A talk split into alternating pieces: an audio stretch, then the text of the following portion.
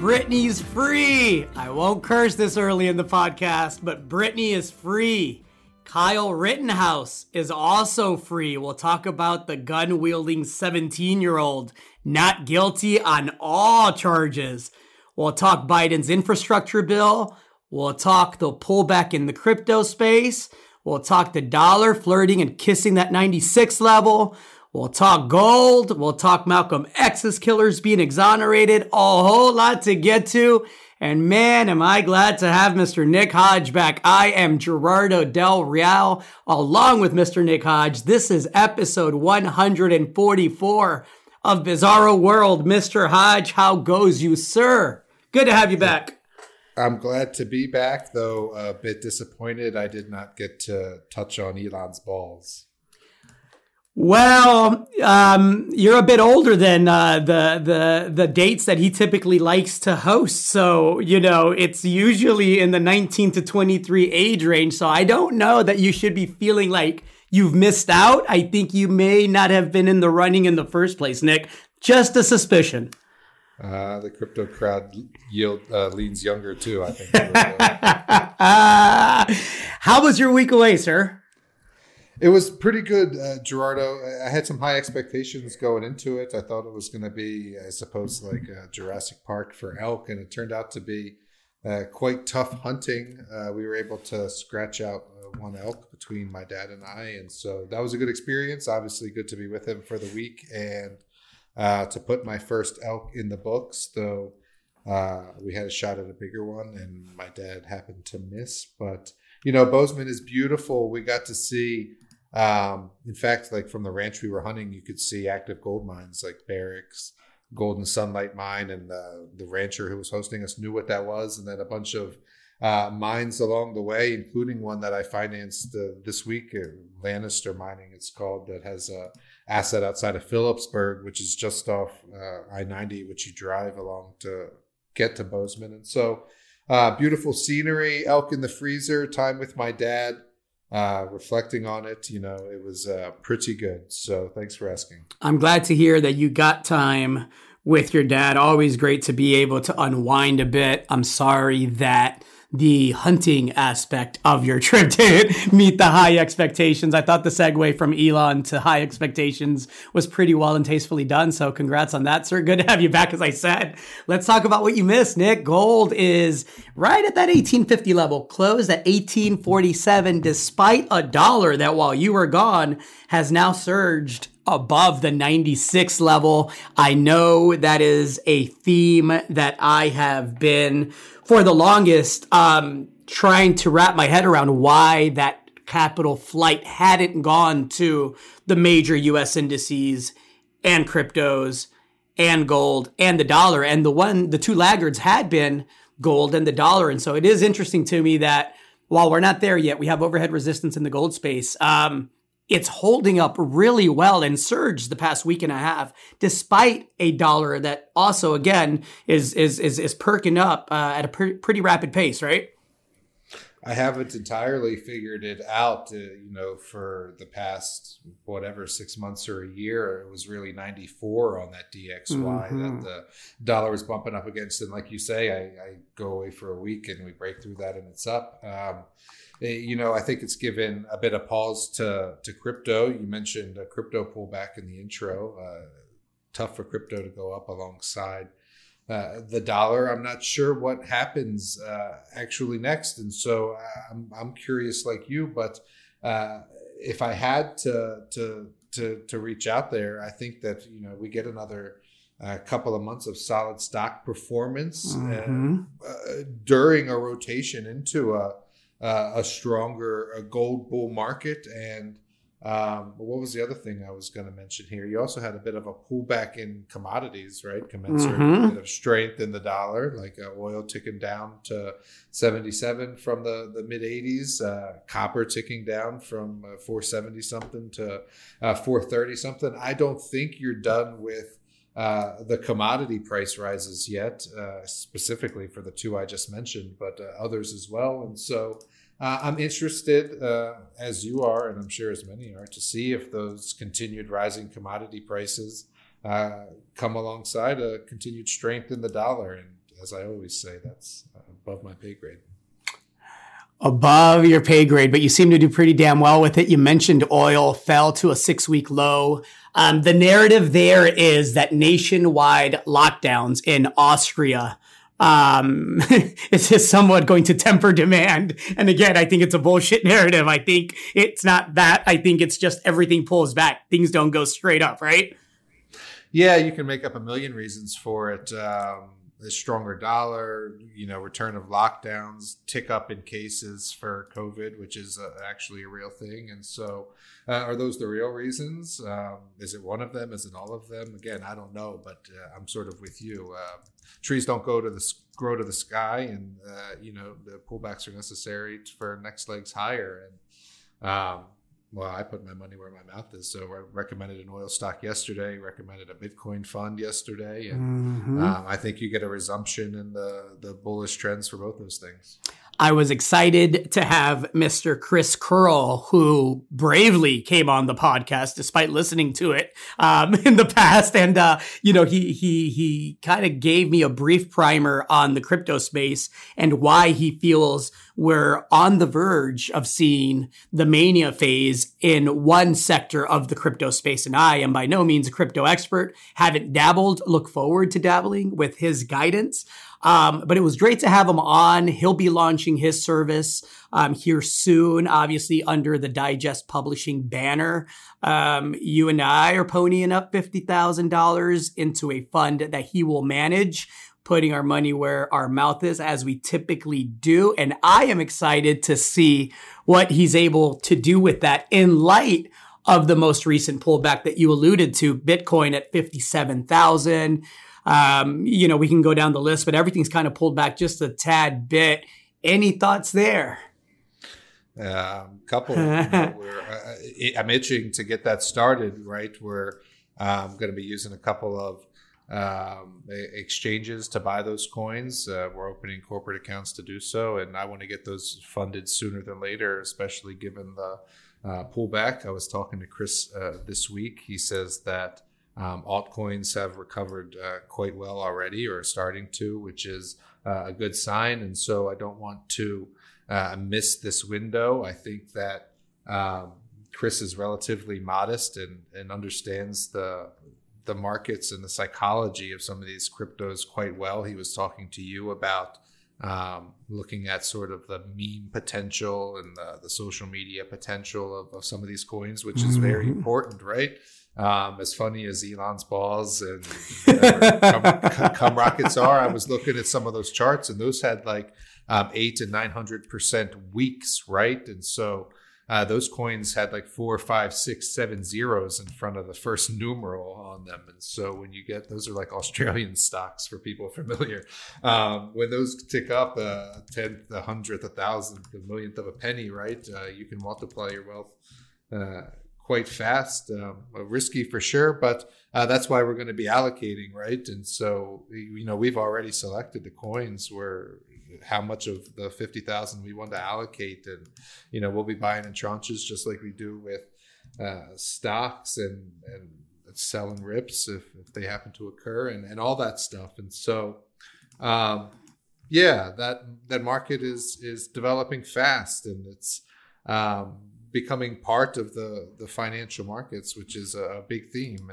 I won't belabor it, but um, and it's uh, they're working together in some respects, and there there's animosity in, in other respects, certainly among and, and, Chris alluded to this in a recent editorial. You know, uh, like the gold bugs. Just think about how much Peter Schiff hates Bitcoin, for example. Right? Been, like the inflation uh, darling, or um, what did uh, just happen this week that I saw? Like um, some some crypto folks were trying to buy like a first edition copy of the U.S. Constitution, mm-hmm. and uh, uh, the CEO of oh, it's slipping uh, my uh, mind right now. Ken Ken Griffin, uh, CEO of a big financial firm, has stepped in at the last minute and outbid outbid them for forty some. Citadel CEO, dollars. you got it. There you go. Yep. And so, um, you know, that's uh, symbolic, right? It's sort of like the the old guard or the you know the entrenched institution saying, you know, not yet, young bucks. Like you're not coming in here with this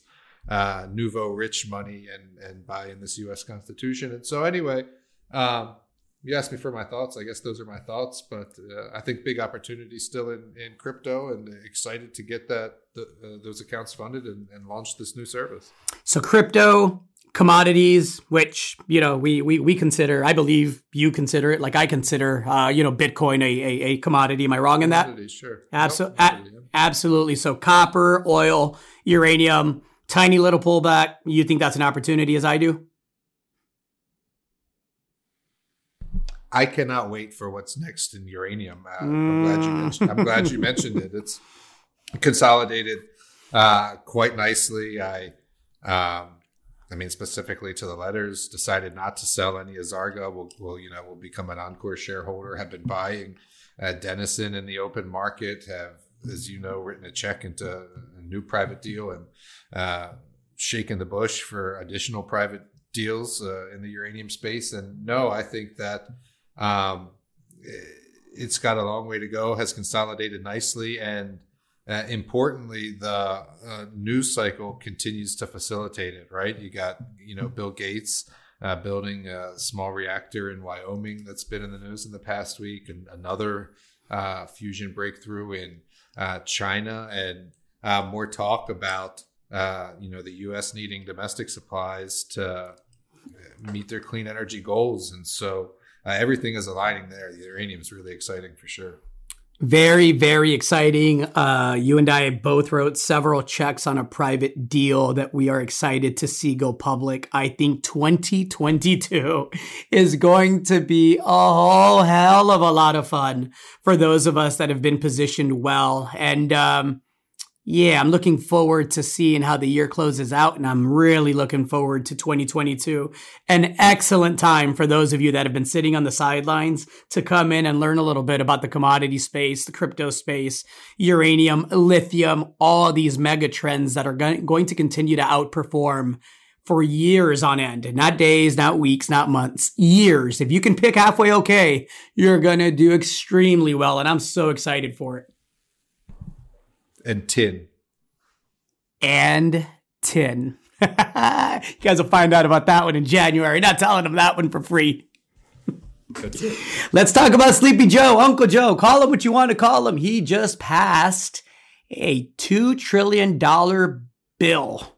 Um, that he says is revenue neutral. The CBO says not quite. It's, you know, there's about a $360 billion deficit. Let's not argue about the paper because the paper is going to be printed whether or not we buy real things with it. Can we agree on that, Nick?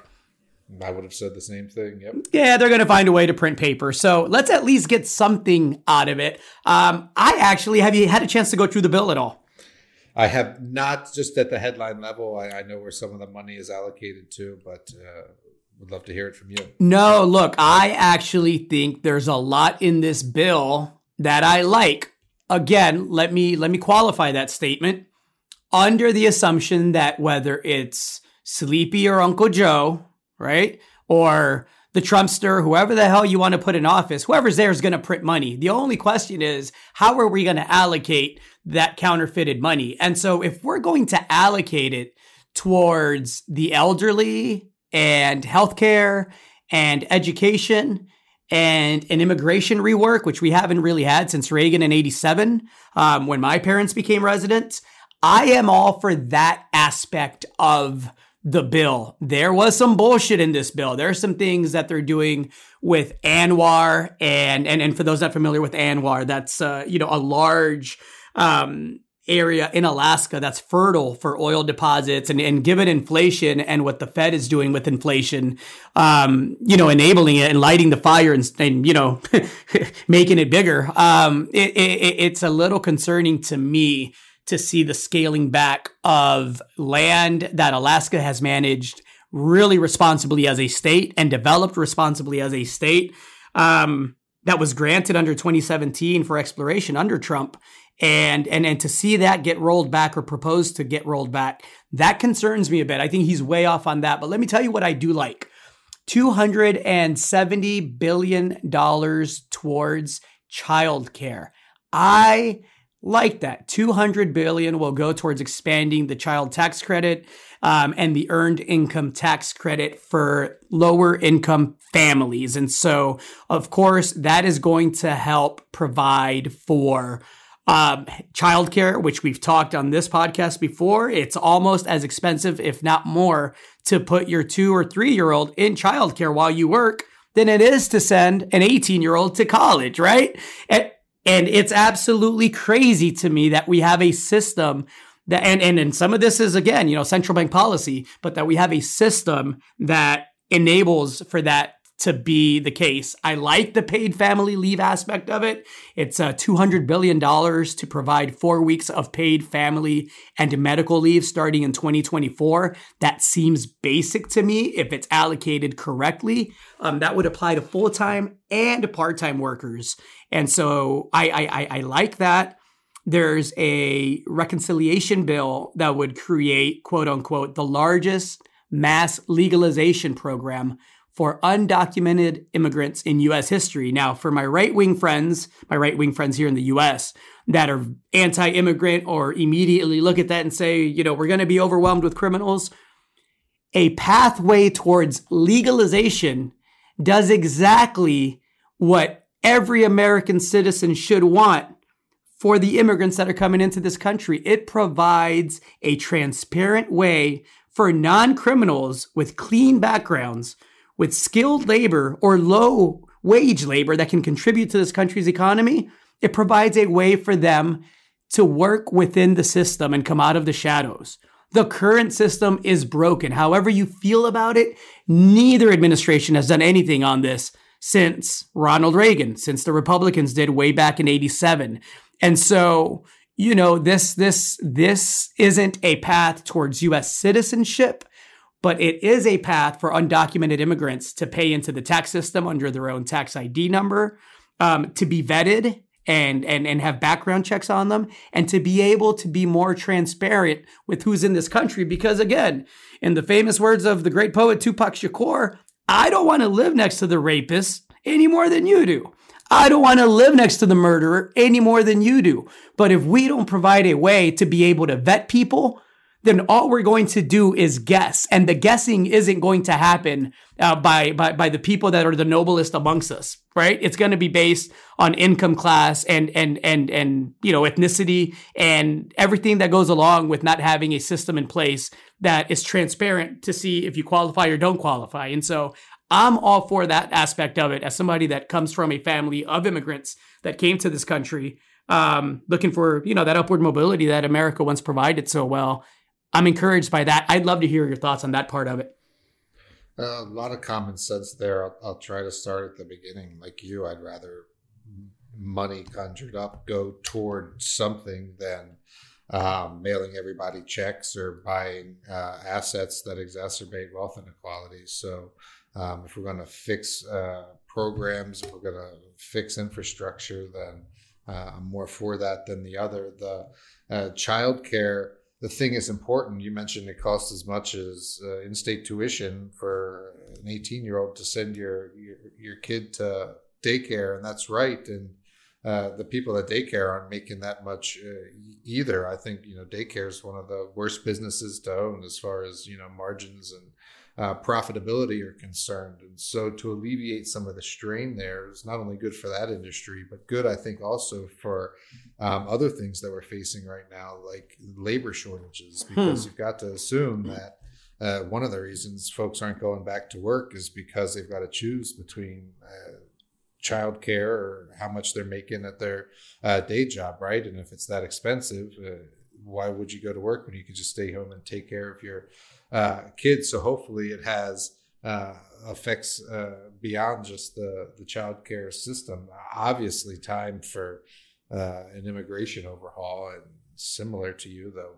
Not exactly the same. My grandfather came in during the Kennedy administration uh, in a call for skilled labor, and so um, understand the necessity for that and the need for the the system to be improved. As um, your white your right wing friends should uh, understand as well, right? It's not, um, you know, anti-immigration. Well, maybe it is for them, but it's more you know wanting to get it uh, done right. And like you say, if you don't know who's coming into the country and there's uh, not at least a, a path created, um, then where do you even start? And so, um, you know, there both sides are, will say what they want to say. You know, we're at one of the most uh, divisive points in in in recent, and not just memory, but before I was alive. And so, if you look at Pew polls, uh, sorry, I'm rambling a little bit, but you not only do people not agree on the way forward, like the, the policy, but they don't even agree on basic facts, right? And so. Um, That's P E W, everybody, not pupils. P E W polls. Sorry. Yeah. So no, no, no. And so um, hopefully we can agree that yeah, in order to fix the system, you gotta you gotta start somewhere. What was the the quote for our meeting this week? And nothing can be changed until you at least face it, right? And so um, all this stuff seems like uh, fairly common sense stuff in the right direction. I like it. I like universal free pre K for three and four year olds. Again, that's going to provide an opportunity for early education for a lot of kids that otherwise couldn't afford it, but it's also going to free those parents up to be productive and to work and to educate themselves. You know, my sister's working towards her master's right now. And luckily, you know, she's got the flexibility financially um, to be able to have, or she had, you know, the flexibility financially to have my youngest niece, who's now in school, home for the past four years while she's worked towards that. But, you know, in a different situation, she may have not been able to pursue that um, had it not been for the financial flexibility that she was able um, to, to, to have. And so I like universal free pre K. Um, you know, let me tell you what I don't like. I, I, I start cringing a little bit when we start giving $555 billion in quote unquote ways to address climate change. And then I look that I, look at who's going to benefit. And of course, it's going to be the companies that are installing solar panels and that sell electric vehicles. Um, and again, I'm a real capitalist at heart, true capitalism, right? Let the market decide. I don't know if uh, you know a twelve thousand five hundred dollar credit um, to a middle class family subsidized by the U.S. taxpayer is where I want my tax dollars to go. If I realize that the person buying that electric vehicle likely is in position to not need that tax credit, I think there's better ways to spend that portion of that budget. Um, there's also financial incentives for making wind turbines and clean energy equipment domestically and in un- union organized factories. I'd like to see more details on that. Um, so yeah, you know, 325 billion in climate related tax breaks. I'm curious to see how that's allocated. Um, very curious to see how that's allocated. I like the expanded Medicare investment. Um, I like the expanded Medicaid investment for low income people. Um, I like a plan to try to lower prescription drug costs for seniors.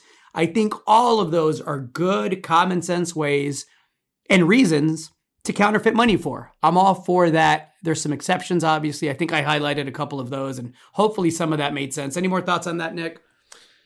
It's well known that those electric vehicle tax credits are for doctors and lawyers' wives to get their electric car. Um, that's typically how the Wall Street Journal and, and financial papers write about them because, like you say, those people are only buying those cars because they're in a financial position to do so and they can uh, get the the tax benefit.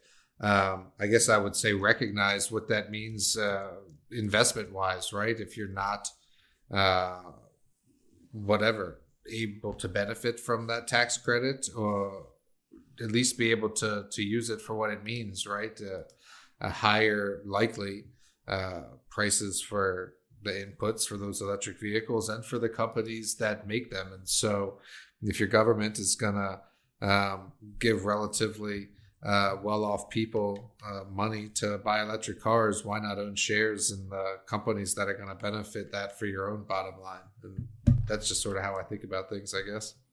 I like it. The last one that I really like, and, and I know this is going to sound counterintuitive, is is is a 15% corporate minimum tax on large corporations. We've talked before about, you know, Biden and, and, and, and the left gets up there and talks about the rich not paying their fair share. And it's really the ultra rich that aren't paying their fair share, right? So I like the fact that this 15% corporate minimum tax is focusing on large corporations, not on, you know, and again, this will not win me any favor from my friends on the left, but you know, million dollar corporations like the one that you and I have, we don't have billion dollar companies. We have million dollar companies. And so, you know, do I feel we should be targeted? No. We pay our fair amount of taxes. Trust me, we just sent some checks and I have another one that I have to write here soon. Um, but but I like that, and I like the tax that targets companies performing stock buybacks because that can be manipulated if you have the right accounting team. Um, did you have a comment on the stock buyback tax? I'm for uh, all that, Gerardo, and so I'm long said that the corporations need to pay uh, their fair share. Going back to you know even the Supreme Court decision, Citizens United. You know, I don't think corporations are people. So um, yes, they often pay zero taxes, and we've talked about that uh, a lot. And um, no buybacks, I don't have a, a specific opinion on. No and 1.2 trillion for the largest investment in building and fixing the bridges since construction of our interstate highway system in the 50s. Again, that seems like a great cause to counterfeit money for. Um, I, I, I, travel across the country every year. I love driving it. I drive to Chicago from Austin, from Round Rock. And, you know, I, I like the history of it. I like, you know, I, I, I've enjoyed the time with my boys and my wife um, pointing out, you know, different bridges and different places and, you know, the historical significance. And I got to tell you, my lord, does the country need some infrastructure upgrades across the country? Um, I don't think there's a state that's exempt. And so um, I, I like that as well. Again, I'll put a link up to everything that's included, how the Build Back Better Act, as they're calling it, is broken down, and uh, curious to see what everybody thinks about that. There you go. All right. Um, you said something that that that kind of stuck. You said we're living through one of the most divisive divisive times in American history. I agree with you 100%. And I think that the Kyle Rittenhouse acquittal um, news that just came in, of course, we record on Friday and publish on Monday.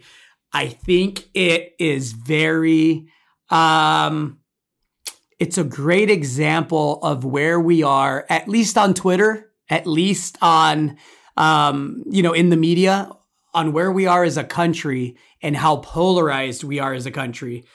Have you had a chance to look over the acquittal for Mr. Rittenhouse, Nick? I've I've looked. Yeah, we sort of. Well, you definitely, but if I had to bet, I would have bet it went this way as well. And yep. So, yeah, where do you want to start? Let, let, us start on for, for, for, you know, my Canadian and Australian and English friends and people from across everywhere, you know, that, that, that write in and always send nice comments for the most part. Um, let, let's start with what this is. Kyle Rittenhouse is a 17 year old that during the Black Lives Matters protests where mostly peaceful protests, but definitely some agitators um, from both sides were burning shit down and breaking through windows. And this 17 year old kid decided that it was, you know, up to him to go grab an assault rifle illegally, because in this country, you can't have an assault rifle at 17. I should point that out. Um, he decided that he would go out there to protect, quote unquote, um, another city. He's not even from where this happened in Wisconsin. He drove there. And so he ran around the streets with an assault rifle, and it ended up in the death of one gentleman and the shooting of of of or two gentlemen were killed and a, a third was shot. So let's start, and, and I'm going to be really brief on on on the charges because I want to get to the verdict. But the charges were first degree intentional homicide, first degree reckless homicide, attempted first degree intentional homicide, and on those three charges, I actually agree with the jury. I'm not a lawyer. I'm not a defense lawyer. I'm not a prosecutor. I've seen how prosecutors and defense lawyers work. I think the defense fucked this up. Um, but wrong charges, you mean? Absolutely. Yeah. Absolutely. I and the prosecution. I'm sorry. The prosecution fucked this up. Completely wrong charges. So he would have if, I'm running around the middle of the street in the middle of mostly peaceful protests, but definitely some rioters, and it's getting later and there's fires, um, and I'm I have an assault rifle and I'm looking around, I should have a reasonable doubt about my safety. And if somebody points a gun at me, they are getting lit up. Believe you me, if y'all approach me and you ever see me with a weapon, the weapon will be used if I believe I'm in danger. So I do believe that he had the right to defend himself, despite the fact that it was an illegal weapon, that he should not have had it, and despite the fact that he drove from a completely different community to quote unquote protect the community. So on those charges, I'll go right through them. I agree with the jury completely. Where I don't agree is how can you find this young man not guilty of recklessly endangering the safety of others and recklessly endangering the safety of others in the second degree? The bar for those two charges seems pretty low to me. And the fact that at one point during the trial, he admitted that he fired on a person that he knew was unarmed and he knew was not lunging towards him. He just fired in the direction because after shooting and killing the first person that did have a weapon, he, he of course had a heightened state. And so he shot off. I don't know how a jury was able to acquit him of those charges. And again, for those of you listening from, you know, different places in the United States, those were minor charges anyway. There, there, there wasn't a lot of time or, or, you know, uh, consequence if he got found guilty for those. But it was interesting to me that it was not guilty across the board. I'd love to hear your thoughts, Nick, and then we can get into how the right and the left are reacting like this is the worst thing or the best thing since sliced bread, because that's where we are in this country right now. Yeah, the response is a, a, whole separate thing. I think you laid it out pretty well, and, and I come down actually uh, pretty close to uh, you, right? If uh, someone points a gun at you, you have uh, in this country a right to defend yourself. And again, if I had to bet, uh, would have said that the verdict would have come out this way. Excuse me. Do I think he went to uh, another state looking for trouble? Mm-hmm. Yep do I think that um, he maybe got off on it a little bit or enjoyed it? You know, I, I do, and um, that's maybe a part of the later discussion. But the way the law uh, is, uh, totally get uh, the first three charges because first degree is is a premeditated murder. You know, going there looking for trouble is not going there looking to uh, kill someone. Certainly not. You know, someone specifically, and so uh, I get that, but like you, um, he at least for me, you know, I think he went there looking for trouble, and you know, shooting mm-hmm. off random sh- shooting off random shots is, is certainly uh, reckless endangerment, and so, um, yeah, I'm not sure what the jury was uh, deliberations were like. I didn't get a chance to tune into the uh, entire trial, but um, definitely uh, divisive. And um, one more thing, I guess, before we get into the the responses, you can even see um, a backlash to the Black Lives Matter protests and the defund the police in the recent elections, right? Mm-hmm. Because some mayoral candidates uh, were running uh, against, you know, defunding the police, and um, there was a strong voter response to that. Uh, to not uh, defunding the police. And so uh, that's in the face of, I guess, increased crime rates of late, which are still uh, historically diminished, but um, there's not a lot of room for nuance right now. So, um, yeah, everything is now uh, a meme, and and uh, like I said, the Pew poll show that we can't even agree on uh, facts. So say that again. I, we I can't agree on facts. To, I don't even want to wade into the what's going on in social media right now uh, between the two sides. But um, look, there was uh, a reason that these protests took place. Um, that was valid. Um, I think the actions of a few individuals on both sides aren't reflective of uh, the larger position or, or what a, many in, in, in that group would do. And so um, it's unfortunate that we're going to uh, focus on this um, one young man as a, a, caricature of the entire thing because it's much more important um, than him and, and the, two people who unfortunately lost their lives. But um, yeah, this will control the narrative for uh, a couple days, but I don't think the uh, problems with the uh, policing in this inst- policing institution in this country have been dealt with uh, yet, and certainly this uh, case didn't do anything to deal with them. The institutions themselves that allow for something like this to happen um, is is is what I take bigger issue with, right? Anyone out there that believes that during those protests, a person of color would have been able to run down the street with an assault rifle after killing a man, walk right past cops, and then go be handed water and ushered to safety, you you you either don't live here or or or just you know aren't aware of the way the institution is set up and i'm not making it about race i'm making it about class um it's, well, it's, we know that the police themselves were uh, hunting the protesters, right? We talked about this on the podcast. There was the Rolling exa- Stone article that had the quotes about all that. Exactly. And that's my bigger problem with all of this. It's the institution that encourages this type of behavior. And so the precedent that was just set, we're going to be talking two years from now when everybody thinks, everybody thinks that they can go out there with an assault rifle and just pop off. Um, and, and, and more people die in the streets. And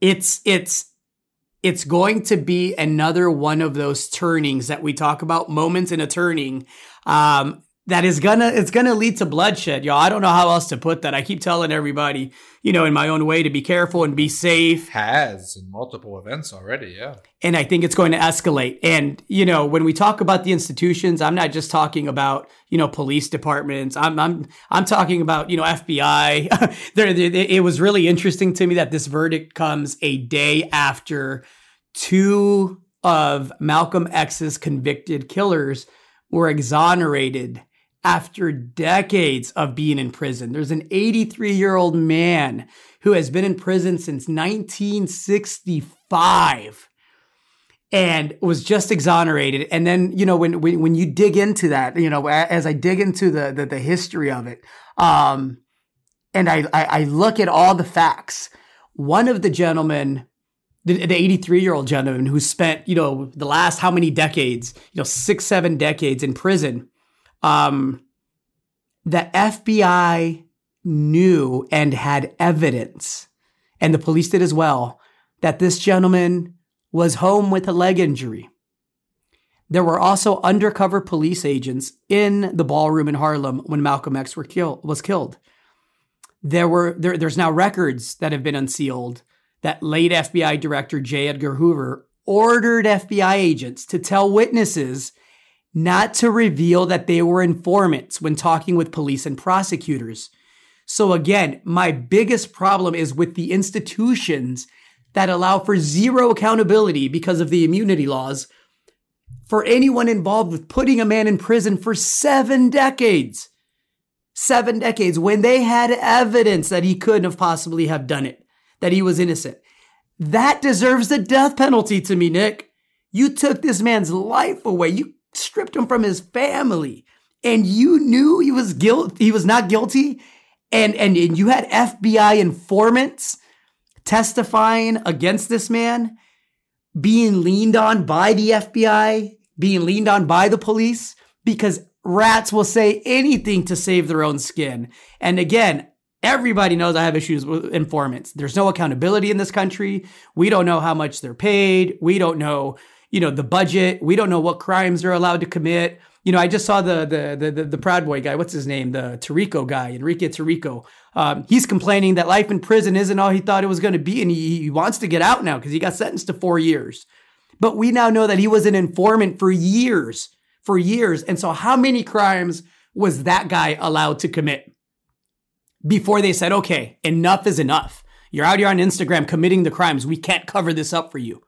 That should be criminal. And that's a system that should be done away with. And again, it, it speaks to the larger problem with the justice system and our institutions that are supposed to enforce that justice in this country.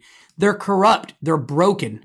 I, I, I don't know what other example I can give you. Forget the Kyle Rittenhouse verdict, which I actually agree with most of it. And forget how people are celebrating it on one side and acting like this is the worst thing since, you know, uh, the last apocalypse. Let's look at the bigger problem. And that's, and that's, you know, justice reform and, and, and the institutions that enable this type of stuff. The institutions that allow two men to be in prison, you know, for seven, six, seven decades, um, knowing, knowing that the institutions that put him there know they were innocent and hid the evidence and didn't give it to the defense. I feel like somebody should die for that. I'm sorry. If you believe in the death penalty, and, and for those that don't, I feel somebody should be in prison for life. It comes down to accountability, and um, really the problem with uh, the current state of our uh, government and financial system, and the other the utter lack of it. Right. Um, you know, well documented that the FBI was, uh, you know, trying to kill uh, black leaders like. Uh, oh, they did. exactly right. So, um, uh, and then you know, with no accountability and no direction from uh, the populace, right? So you, you just you know wonder at whose uh, direction they're uh, acting. And the, the same goes for on down the line, which is why you say it's uh, sort of the heart of the problem, right? Whether it's, uh, you know, the institutionalized uh, robbing of, of citizens by cops that went on in Baltimore and the planting of fake guns and, and drugs to uh, arrest people that were innocent or the, the ongoing theft of, of people's property from civil forfeiture. Like that's all uh, tentacles of the same nasty squid. And so um, hmm. like i like i said it's not dealt with yet. We haven't gotten anywhere to solving it with the uh, kyle rittenhouse thing. And so um, you mentioned the fourth turning. I mean uh, that's one part of it right? And the, the resolution let's say to um, all this stuff that's going on depends on the the response of the country. And so you know, we just had two discussions about two different issues and one felt sort of really positive right? And one hmm. didn't feel so positive. And so you can sort of see how these responses are playing out to the to the issues of our time. Agreed. Agreed. On a lighter note Britney's free bitches. Britney won. She sure is I'm so happy for Britney. Um, yeah, it's really yeah. Cool. You want to give everybody the news, Nick? I'd like to think that the Bizarro World podcast played a small part in making this happen, and you're welcome, Britney. I mean, I'm not going to give you too many details. I don't have an article open in front of me, but you know, basically, her life had been ruled by this uh, conservator conservatorship, and her dad, who you know sounds like colluded with a lot of folks to make her seem uh, crazy and effectively steal, by my math, 50 60 million dollars of uh, her proceeds from the mega smash tours she had and so um, she's got 60 some million bucks left and it's hers to spend now so go you girl Get it, britney I'm happy for her. Good for her. Um, 13 years of someone manipulating every aspect of your life, deciding what you could spend, deciding if you could have a baby, deciding if you could get married. Um, man, I hope her dad gets whatever the universe feels he deserves. As I say all the time, all I wish for everyone, including myself, is reciprocity, right? Whatever I have coming, come on with it. I'm ready for it. I wish the same for everybody. Last but not least, a Republican, Miss Nancy Mace of South Carolina, has introduced legislation to federally decriminalize marijuana. And, you know, she, she says it's a measure that would give states freer reign to pass their own laws and regulations without fear of federal reprisals. I am so for that all the way around. Um, I, am pretty sure I know how you feel about this, Nick. Do you think this is something that'll stick given, you know, Biden and Harris's uh, disdain for the cannabis enjoyers? No, but I think that um, it will continue to foster the conversation. So the Democrats aren't going to let uh, uh, the Republican be the one that has the bill that you know does it that decriminalizes uh, weed, but it will hopefully um, not force but encourage them to come up with better ideas on their own because this bill was uh, actually pretty good. It, it mm-hmm. had a little a little bit of things for everybody, and so uh, we're starting to get back in the right direction. The cannabis stocks have, you know, not been great. they started out the year looking pretty good, and, and, and I had higher hopes for them uh, this year, but they sort of they sort of fizzled once. Um, what you just said, the market sort of sussed out that uh, Biden wasn't going to do anything about it, and so um, there's been a couple of wins, uh, a, a, couple of buyouts. Like um, Trulieve just finished its buyout of Harvest, which is something we would have been talking about earlier in the year. As you know, doubled our money on, um, but it's been sort of tough since then. And so, um, what was I going to say? The earnings have just come out, and um, you know they're a bit uh, depressed because markets have been slow to open up. Um, but I don't think the consolidation is over yet, and so um, I think that that cannabis stocks are a big tax loss selling candidate. Like, eh, especially if you had a really good year in in in uh, other commodities, which you should have. Mm. So. Uh, take your tax loss was was my advice if you're if you're down significantly on some of your cannabis holdings, um, and then look to uh, get positioned uh, heading out of this year and into early next year. There's uh, some good companies, multi-state operators that are going to get uh, bought out. Like 4Front Ventures is one of them. You get your money's worth on this week's podcast. Mm.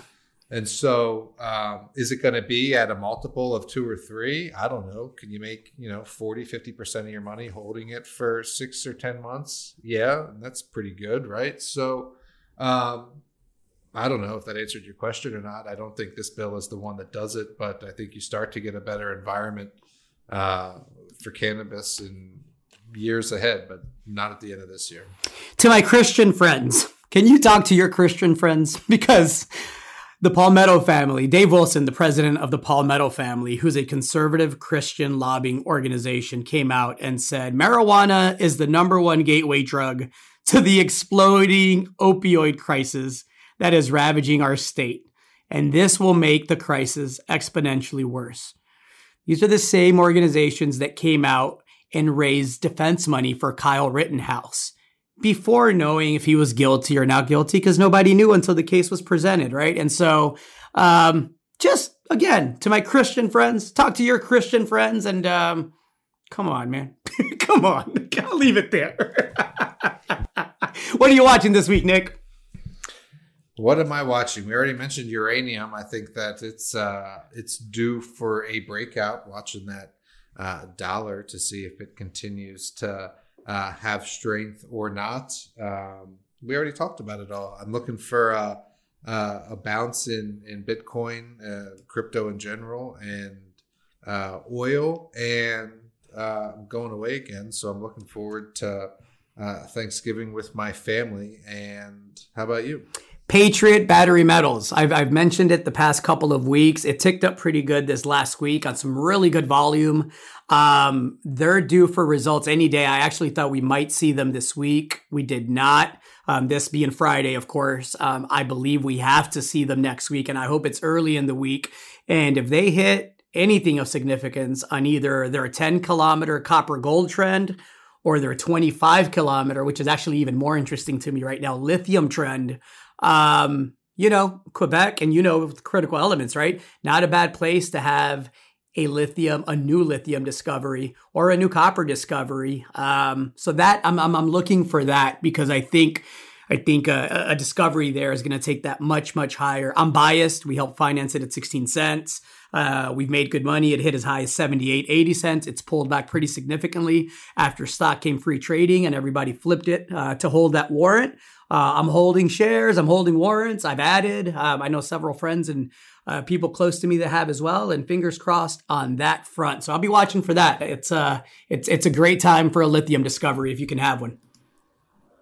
I don't think critical elements is uh, done yet. Hard rock lithium prices continue to uh, tick higher, and so uh, like that space for sure. Have to tell you that uh, Playboy hit forty dollars. I think we were talking about it in the in the low twenties, and so um, continue to get your dividends paid by Bizarro World. It's that sticky ecosystem, everybody. I am Gerardo Del Real, along with my co-host, Mr. Nick Hodge. It's great having you back, Nick. This was our weekly therapy session we call Bizarro World number 144. Y'all have a great Thanksgiving here and have yourself a great holiday wherever you are. Say something nice to the people, Nick. Gobble, gobble. Gobble, gobble.